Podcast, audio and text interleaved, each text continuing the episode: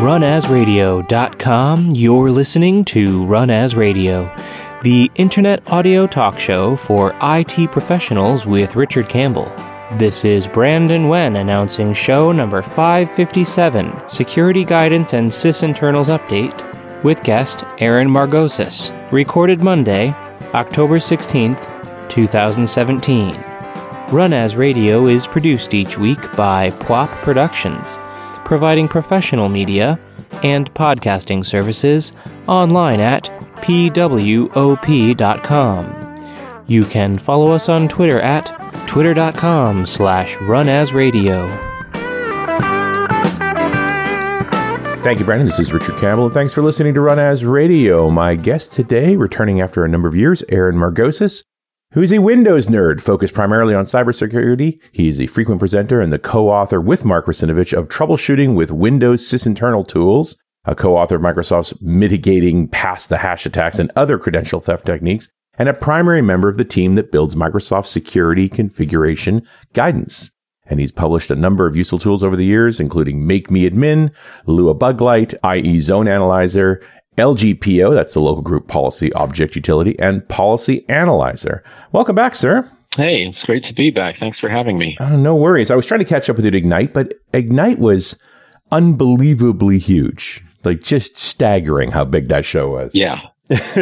yeah, Ignite has uh, they've they've turned that into a very very very big conference. Last year at Atlanta, uh, they used a conference center that normally would hold, I think, four or five separate conventions that aren't aware of each other. Right. And they put one big convention in it. I was only, uh, the reason I wasn't able to catch up with you is I was not in Orlando for very long. Oh, yeah. Time. I came in the day before, uh, did a couple sessions, and then left the next morning. Uh, that's I think that's the way to do a show: race in, deliver, race out. Well, I, I normally like spending time at the conferences. Mm-hmm. I like spending time with customers. I like spending time with my colleagues, and seeing people in person that I know only online. Right. So normally I like doing that. I wasn't able to do that this time. I'm keen to dive into your uh, in the, the latest version of Sysinternals, especially the Sysinternals primer. But before we do that, can we talk a little bit about what it means to be uh, security configuration guidance? What is that? Yeah, that's what we call them our security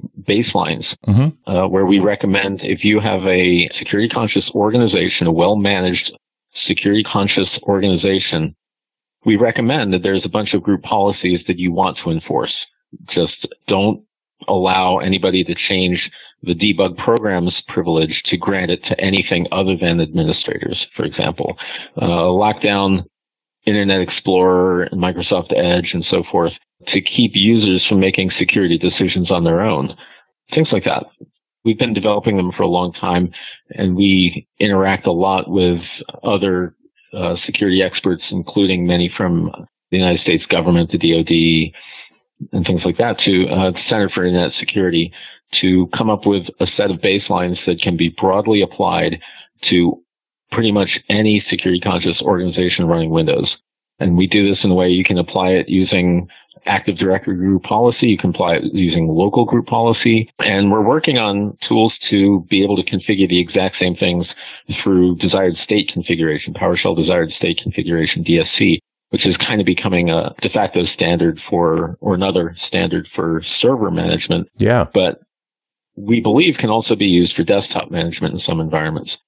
And then there's also mobile desktop management, MDM. There's not a one-to-one match between the settings you can configure through group policy and MDM, but we're lining up as many as we can and including that guidance as well. So is this ultimately manifest as the LGPO tools or, or the, the just it's a set of, of group policies to apply en masse? Yes, we deliver basically a zip file uh, that contains a spreadsheet listing all the available group policy settings and the ones specifically that we say, here's how we configure the subset of those we recommend configuring. It has GPO backups, which you can import into Active Directory group policy or apply directly to local group policy. Mm-hmm. And that's where the LGPO tool comes in. Uh, you can use that to manage local group policy because there weren't any automated tools really before the this and its immediate predecessors became available. There's some additional tools and things like that that uh, come in the zip file. Yeah, I think Policy Analyzer is part of the bundle too, right? So yeah, LGPO and Policy Analyzer can be downloaded from the Microsoft Download Center, and we have a particular page that lists these features. Policy Analyzer is a really useful tool for looking at group policies. Uh, it ingests GPO backups, and then you can look at uh, multiple sets of GPOs at once, combine them into a single set, treat them as a single unit, and compare them to others to see how does this set of uh, GPOs differ from the last set that we had? How has the security guidance changed between Windows 8.1 and Windows 10, for example. Mm-hmm, mm-hmm. Or here's the GPO we're going to apply to our organization. How does it compare to Microsoft security guidance or to the DISA STIG if you happen to have a GPO of that available? Right. And you can take that, you can export that out to Excel spreadsheets and a variety of other things you can do with it. It's a very, very uh, useful tool. I use it a lot. A lot of my colleagues use it, and I've gotten a lot of positive feedback from people who've downloaded and used it. I got to think it's really powerful to be able to compare one set of policies to another because it gets overwhelming. It's really hard to sit down and look through everything. So just to be able to, to say, ah, okay, show me that versus this, and and be a little less surprised. Yeah, if the primary way that you're comparing group policies is by printing out a GPO report in HTML format, you're in hell. you're in a lot of pain. Yes, yes, you are. and it's really easy to miss subtle differences. And this tool will pick up all those little changes. So like you've got a setting that is supposed to be represented as a string. You've got it as a DWORD. That's really hard to find looking at GPO reports, but Policy Analyzer will flag that. And I do keep my eye on the security guidance blog. That's mostly you, isn't it? So I have a colleague named Rick Munck mm-hmm. who deserves a huge amount of the credit for what goes into that. I end up doing the writing, so I end up uh, writing the blog posts. I'm oh, okay. you know, responsible for uh, a lot of what goes into it as well, and a lot of the analysis and things like that. But it's not just me doing it; it's uh, Rick Rick to a large part. And then uh, we have a team in Redmond that's supporting us a lot and providing a lot of help with that. And then, of course, like I said, a lot of that involves other colleagues at Microsoft, other security experts at Microsoft, members of the security community, including the Center for Internet Security and security experts within the U.S. government, DoD, NSA, etc. But yeah, I, I do end up writing a lot of the posts because I apparently I like writing a lot. apparently you do, yeah. So it's, it's it's certainly a steady stream, and it's certainly something I keep my eye on. Now there used to be a tool called the Security Compliance Manager, but I, I think it went away earlier this year, didn't it?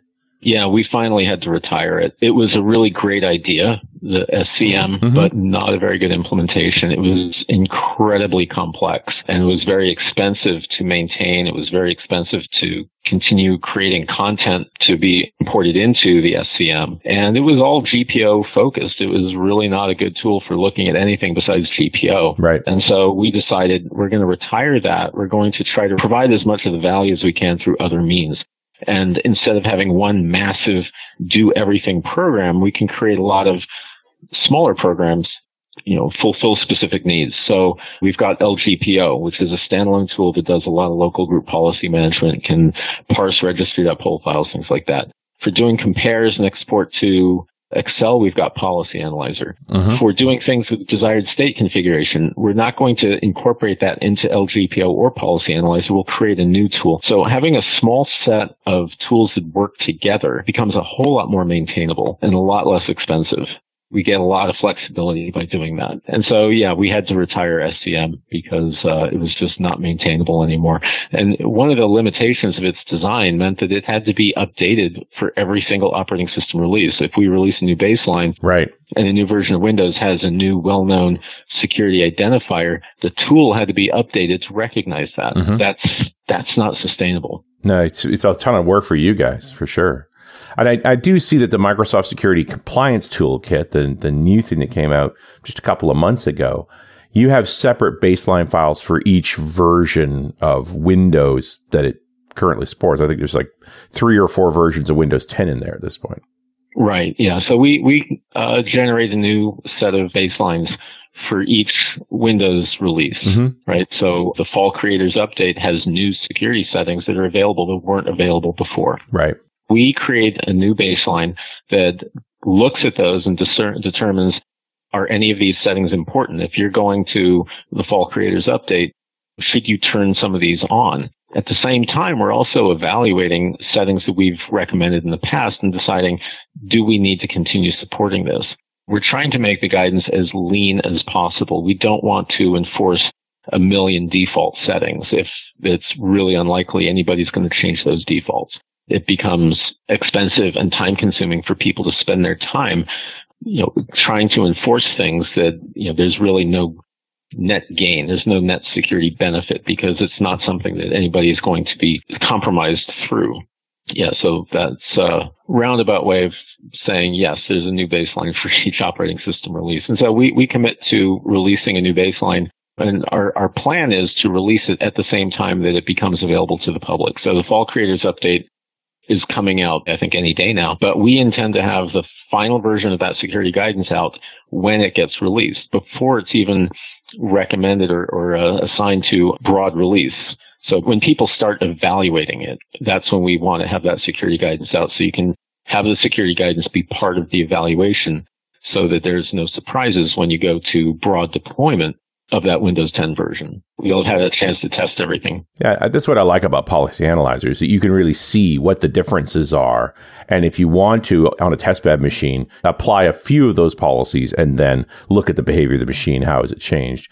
Sometimes it's, it's not always obvious with the impact of a given policy actually has on the behavior of an application or an operating system. No, that's right. And uh, sadly, descriptions of the of what the settings are sometimes isn't entirely accurate. Sometimes, um, sometimes documentation just oh yeah, sometimes documentation is not accurate. Yeah, that's one reason we recommend don't try to reinvent that wheel. Don't go through every single security setting, read the documentation, and try to figure out is this something we need go with well-known and proven solutions, things right. where you're applying guidance that other people have applied. So there's known and expected results because a lot of times when people just go through all the different security settings that are available and pick out like this one looks like a good one to use, there may be unintended side effects. Mm-hmm. And I wrote a blog post called Sticking with Well-Known and Proven Solutions a number of years ago that called out some of these things. And there was one customer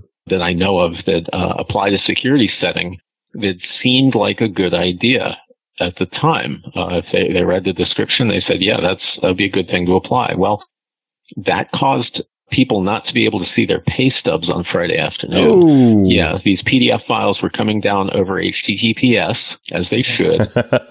and then the security setting was saying, don't save that to the disk. Yep. There you go right? So, you know, don't drop into temporary internet files. And so, yeah, when the web browser went to go open that PDF, it wasn't there. It was missing. Yeah. And, uh, it took, it took a long time to figure out what they had done to cause that problem because yeah.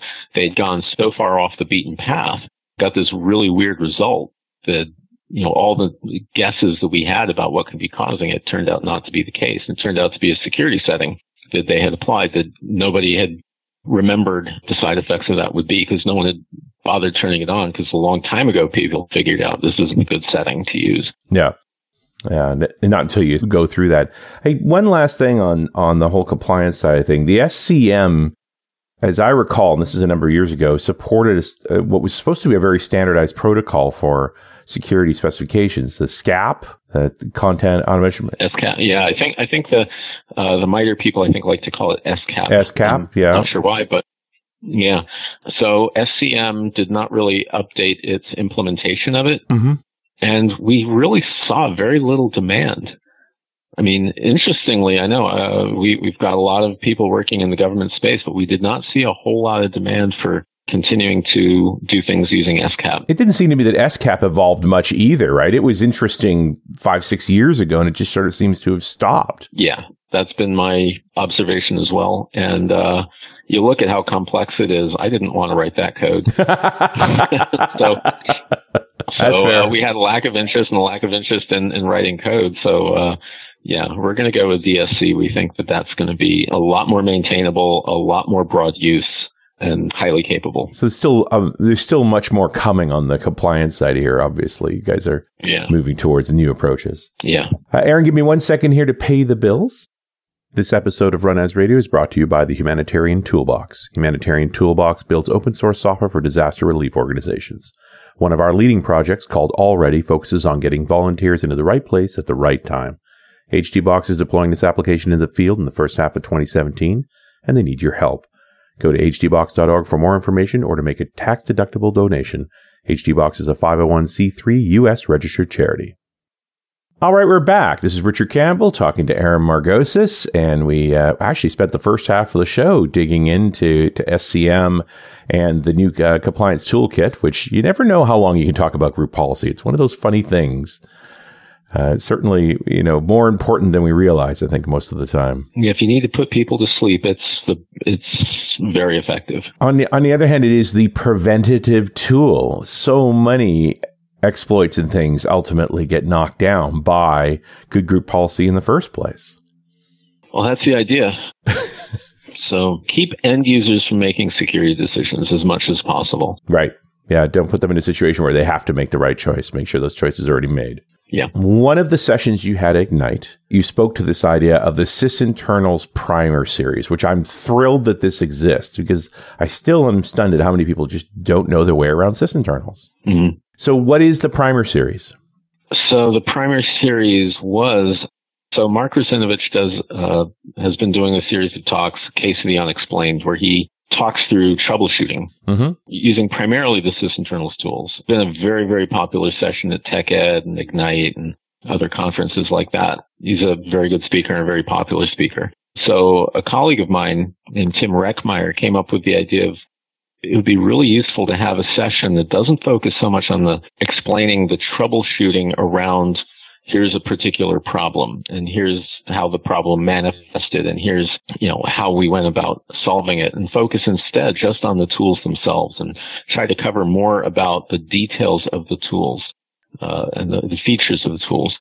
And so I took that on and I've been doing the System sysinternals primer either alone or with a co-speaker oh, for uh, a number of years. I think back as far as 2010. Wow. I might have started that. Yeah. So this time we renamed it because, you know, Ignite wants to use different naming conventions and mm-hmm. things like that. And I can't remember the title we used this time, but it was the sysinternals tools make you better at your job. There you go. I think is uh, what the, what the title was this time yeah, so it, it continues. So I, I, came back around to talking primarily about the primary tools in the set because I talked about Process Monitor and Process Explorer and Autoruns a long time ago, but mm-hmm. it's always useful to, you know, there's going to be an audience that has not seen it. And so talking about those again, they're the most important tools in the set. Lately, I've been starting with Autoruns because if you have friends or family and they've got a problem on their computer, I think Autoruns is one of the primary tools you go to because chances are they got something on their computer that shouldn't be there that's not doing them any good. And so that's what I start with nowadays is, is Autoruns and start with that and show how, uh, you can remove things temporarily or permanently. You can get a lot more detail about what they are. You can query VirusTotal web service about whether this is known bad or not. So very capable tool. So that's, that's what I've been starting with. And I talk about Process Explorer, Process Monitor. This time at Ignite, I talked about something that I don't think we've covered, Mark or I have covered much in the past, and that is running Process Monitor for a very long time, looking for specific types of events without draining system resources. And so there's different ways of doing long running traces with Process Monitor without killing your system. And so I demonstrated how that was used. I talked a little bit about the, the problem, but then talked about all the different ways of of running process monitor for a long time in an efficient way without consuming all your system resources. What is the trick to that? Is it just only sampling every so often, just start dialing down the, the rate of data collection? So by default, when you run process monitor mm-hmm. and it starts collecting data, it saves it to the virtual memory of the process monitor process. Okay. And eventually you know, that consumes, I mean, the, the virtual memory is however many gig, but you are eventually going to be constrained by things like the page file. Yep. You're going to be impacting the system because you're consuming a lot of data into the virtual memory of this one process. So one of the options is only hold a certain amount of data and start dropping off the older data. So it's like keeping a circular buffer for those who write that type of code where the older events get dropped off and you're only saving the last million events or something like that. Or, you know, I can't remember the, the granularity, but you can specify don't save everything, just the, the newest stuff. Another way is instead of saving to virtual memory, to save to backing files. And so you, you give it a file name and a file path, and it'll save it to a file on disk instead. So now you're consuming disk resource instead of memory resource. And presumably, depending on the size of your disk, you can, you know, typically disks are much, much bigger than the RAM you have and the page file you have. So you can save a whole lot more that way. And then a third way, which is the one I demonstrated primarily, was drop filtered events. So you set filters in Process Monitor to show only specific events. When you're running a trace and you have a filter applied, and you set the setting that says drop filtered events, it doesn't even save event data if it's not covered by the filter. Nice. So yeah, so I was, I figured out exactly what registry value I was looking for. What's something is modifying this particular registry value. What is it? I set a filter looking only at that path and then set drop filtered events. And then I ran the, the tool for hours waiting for a problem to reoccur. And it eventually did. And I was able to see it. I'd captured a couple dozen events, very, very small system impact to monitor the system for a very, very long time using process monitor and find exactly what I'm looking for without killing the system. You sort of get in now you're sort of that black box mode now where you have a constant record of the last X minute much time for the system. Yeah, with circular buffer one, yeah. Right. That, that is true. But with drop filter events, I accidentally left process monitor running for three days. Wow. Yeah, and I'd only fewer than 100 events, I think, total. Hmm. So I was able to continue to monitor the system for this particular event type, and it had practically no impact on the system resource at all. Nice. So I thought it was a rather useful talk this time. Yeah, no, very powerful just to remind people that there are ways to do these things. And it feels like the kind of things you want to have in place on machines where you're just not sure how healthy they really are, mm-hmm. but they're not so broken that it, you can immediately point to a reproducible problem. Right. It's that, that sense of how do I manage a transient with an angry user? just like this machine doesn't work well. And then every time you look at it, it works just fine. Yeah, if you if you can set the filter, if you know what it what type of thing you're looking for, and can set a, a tightly constrained filter, you can run process monitor for a very very long time, mm-hmm. looking just for that event type or that event information without killing the system. So yeah, that that that particular issue. And auto, you know, I couldn't help myself while, while we're chatting here. I just fired Autoruns, and you know, you think the built-in tools are good enough, and then when you watch it walk through the registry and pull up references for component calls and things like stuff that's just not easy to do otherwise. Like there's a lot of homework in figuring out what's really being pulled up when you boot a machine. Yeah, Autoruns is a great tool for identifying tons of stuff you'd never know to look for. Yeah. And a lot of the entries that are in Autoruns, a lot of the auto start extensibility points that uh, Autoruns looks at are in Autoruns because malware authors have been abusing those auto start extensibility points.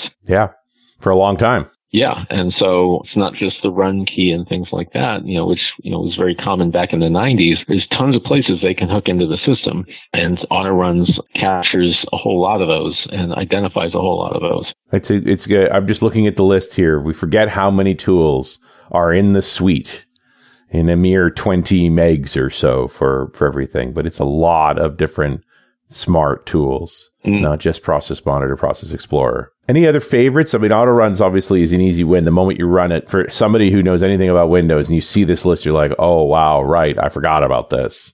Other ones that just have that immediate impact?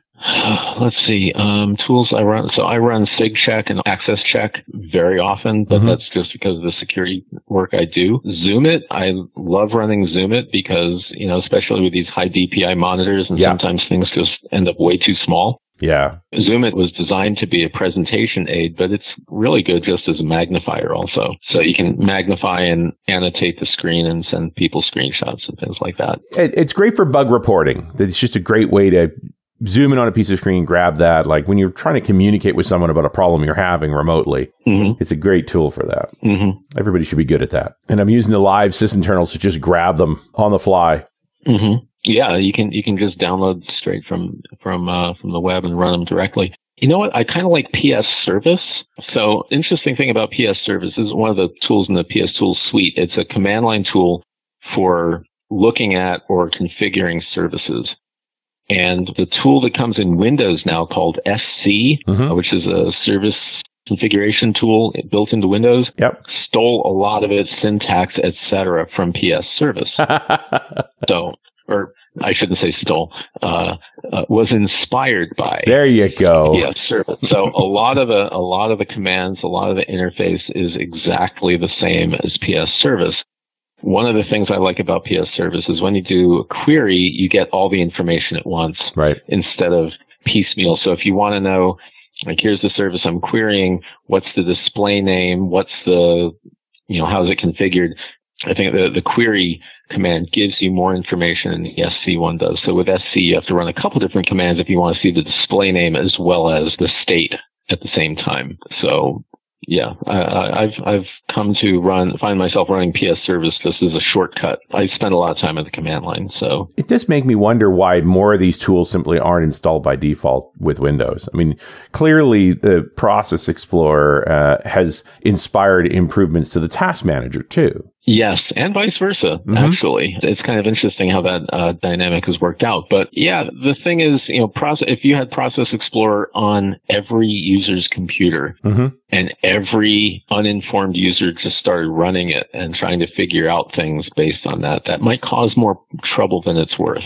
It's it's kind of an expert tool. Yeah, and also the servicing model would have to change as well.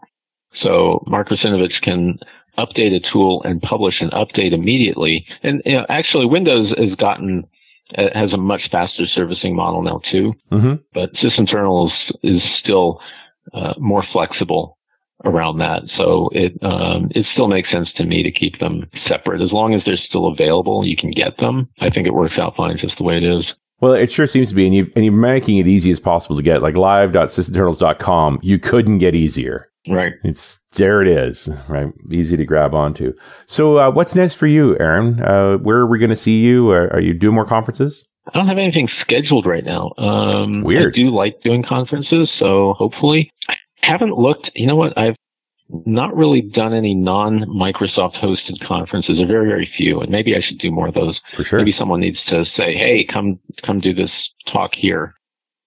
I did one. Actually, I did one. Uh, Sami Laiho with Adminize in uh, Finland in Helsinki invited me to talk at the Sysinternals 20th birthday party, and so I got to present uh, at a Sysinternals conference uh, that was hosted there. Nice.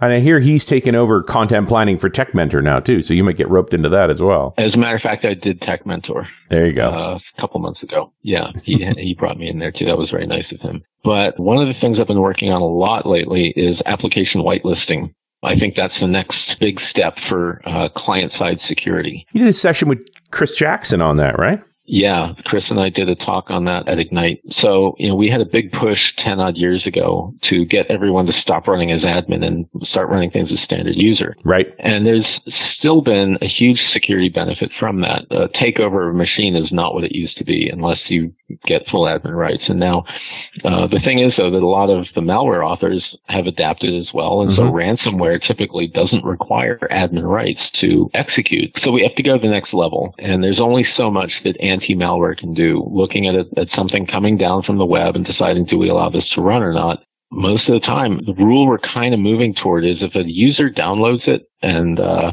it's not known good, don't allow it to run. Period. Lock it up. Yeah.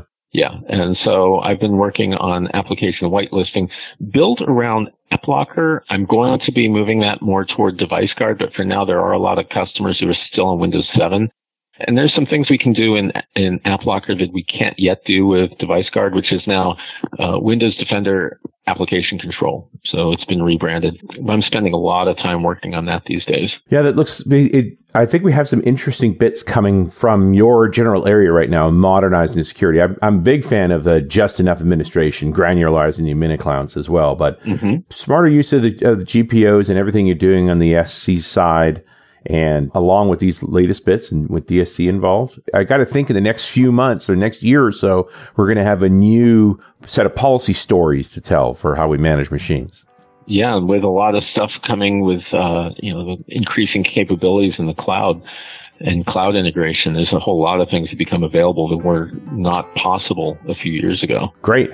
Uh, Aaron Margosis, so great to talk to you again. Thanks again for having me. It was great to talk with you again. And we'll talk to you next time on Run As Radio.